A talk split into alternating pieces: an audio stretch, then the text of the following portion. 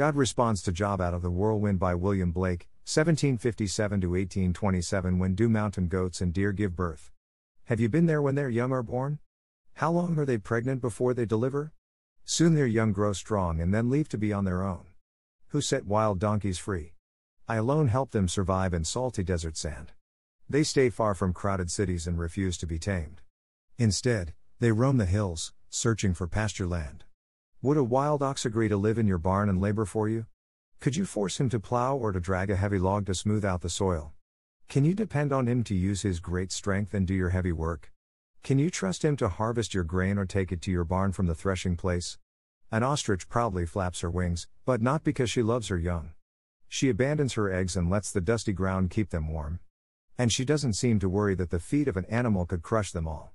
She treats her eggs as though they were not her own, unconcerned that her work might be for nothing. I myself made her foolish and without common sense. But once she starts running, she laughs at a rider on the fastest horse. Did you give horses their strength and the flowing hair along their necks? Did you make them able to jump like grasshoppers or to frighten people with their snorting? Before horses are ridden into battle, they paw at the ground, proud of their strength. Laughing at fear, they rush toward the fighting, while the weapons of their riders rattle and flash in the sun. Unable to stand still, they gallop eagerly into battle when trumpets blast.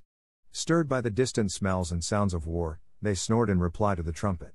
Did you teach hawks to fly south for the winter? Did you train eagles to build their nests on rocky cliffs, where they can look down to spot their next meal? Then their young gather to feast wherever the victim lies. Contemporary English version Greater Than God has a way of asking questions for which he already has answers to.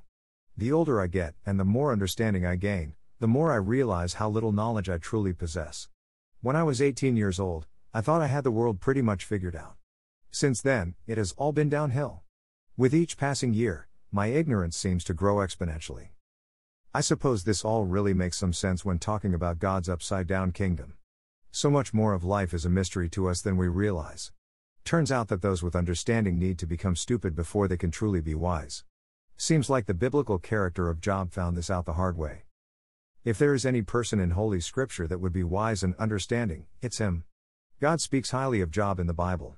Regarding the upcoming destruction of Jerusalem, God said, Even if these three men, Noah, Daniel, and Job, were in it, they could save only themselves by their righteousness, declares the sovereign Lord. Ezekiel 14:14. 14. Job is held up the model of patience under suffering. As you know, we count as blessed those who have persevered. You have heard of Job's perseverance and have seen what the Lord finally brought about. The Lord is full of compassion and mercy, James 5:11. Yet, with all of Job's integrity, patience, and righteousness, his understanding can barely get a movement on the Richter scale of God's expansive knowledge. Being a conscientious follower of God, Job is careful to live uprightly. He acknowledges God in all things and worships Him alone. Yet, suffering befell him for no other reason than that God allowed it. Job knew fully well that there was no personal sin behind his awful ordeal of grief and grinding pain. So, Job contended with God. For an agonizing 35 chapters, Job 3 1 37 24, Job questions God and respectfully takes him to task, as Job's supposed friends questioned him and assume his guilt. Through it all, God is there. Silent, saying nothing. Then, just when we think God is paying no attention, he suddenly speaks. And what is so remarkable about God's speech is that for four chapters God gives no answers, Job 38 1 41 34. It is all questions. God said, Brace yourself like a man, I will question you and you shall answer me. Job 38 3. It becomes abundantly clear after just a few questions that it would be impossible for any human being to even come close to having the understanding to answer anything God asks. And that was the whole point. God is God, and we are not. Our questions, however legitimate, real, and raw they are, come from a very puny perspective. Greater than we just don't know as much as we think we do. To Job's great credit, he keeps his mouth shut and listens. At the end of the questioning, Job responds in the only wise way one could after such an encounter Surely I spoke of things I did not understand, things too wonderful for me to know. Job 42 3. None of this means that, for us, we need to face our hardships and our sufferings with a stoic, keep a stiff upper lip approach. Trapped grief will inevitably come out sideways and only cause more hurt.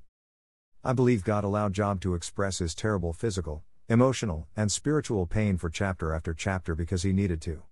Only when God sensed it was the proper timing did he jump in and bring the perspective Job then needed. And even after being challenged by God about his vantage point, Job still did not receive answers as to why he had to endure the awfulness of loss beyond what most of us could comprehend. Greater than it just might be that, even if God directly answered all our questions, we still would not understand what the heck is happening to us. Most likely, God protects us from knowing things that might bring irreparable damage to our human psyches. Yet, this is all pure conjecture. Which leaves us with perhaps one of our greatest challenges as human beings we must eventually come to the place of being comfortable with mystery, and even embracing it. We simply will not have all things revealed to us that we want to know. And that's okay.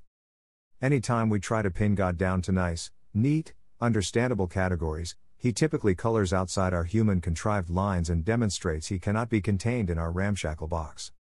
God is unbound by any human knowledge, understanding, ideas, or plans. God will do what God will do. God will be who God will be. I am who I am, he once said. Now that's a God I can put my trust in. O Lamb of God that takes away the sins of the world, have mercy upon me. O Lamb of God that takes away the sins of the world, have mercy upon me. O Lamb of God that takes away the sins of the world, grant me your peace. Amen.